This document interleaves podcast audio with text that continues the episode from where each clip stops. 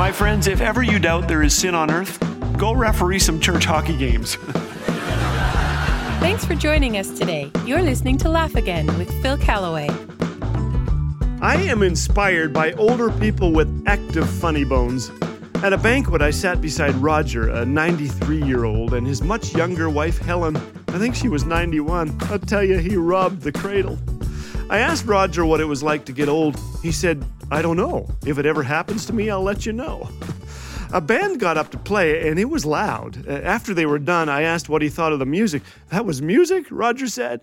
Then he laughed, and he told me that music is an ongoing debate in his church. Someone at church asked if I liked the music, he said. How did you answer? Roger smiled. I told him I like the people who like that music. When I grow up, I want to be like Roger. I know he'd say, It starts now, Callaway. If you're unkind, unfriendly, ungrateful, and unforgiven now, you won't wake up at 93 to find your great grandchildren crowding the room. I asked Roger about his greatest achievement. He said, Finding Jesus. Actually, he found me. I love advice from older people who have lived long enough to see what is true and what isn't, what works and what doesn't. One guy was 80 and single. He was asked for some advice for 40 year olds. He said, Date someone twice your age, someone like me. well, here's some of my favorite advice from older guys and gals. Nobody ever dies wishing they had worked more, said one. Collect experiences, not stuff, said another. Years ago, one told me to be deliberate about time with my children. They'll be gone before you know it. He was right. Turn off the TV, he said. Take time away from the computer. The most important person in your life is the one you agreed to share your life with, he said. And remember, true friends are rare. They'll come running when you really need them. The others are just acquaintances. When my parents lived with us for five years, we were spoiled by having access to their wisdom. Sometimes mom would knit while talking. I asked her what was meant by the old expression, a stitch in time saves nine. She laughed and basically said, Those weeds in the garden, pull them up now, or a few months down the road there will be ten times as many and they'll be ten times as tall.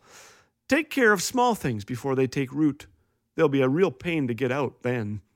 From older people, I've learned to stay out of debt, to live within my means.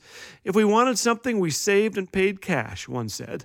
You young'uns buy on credit and pay interest. Start doing that and you can't reverse the pattern. From older people, I've learned to think of hard times like we do the weather. Storms come, we're snowed under. This too will pass. The sun will come out. The best is still coming. From older people, I've learned to read books, books that made me smarter and books that made me mad, books that challenge me and change me. One said, You have just one life, but you can live a hundred more vicariously through books. From mom, I learned to read the greatest book of all, every day, the Bible, of course. She said, Read it, son, but better yet, I watched her do that herself, watched it guide and inform and comfort her. I watched her life more than I listened to her words, and I guess that's what kids do. Mom listened to the wise psalmist tell the next generation about the glorious deeds of the Lord, so each generation should set its hope anew on God. You know, old people who live this way are some of the youngest people you'll ever meet. Do you remember Roger, age 93, and his 91 year old bride? When we said goodbye, he asked me what I thought of his shirt. I like it, I said. Thanks, said Roger. You know, my grandson bought it for me. I was worried, he said. It looked like something old people would wear.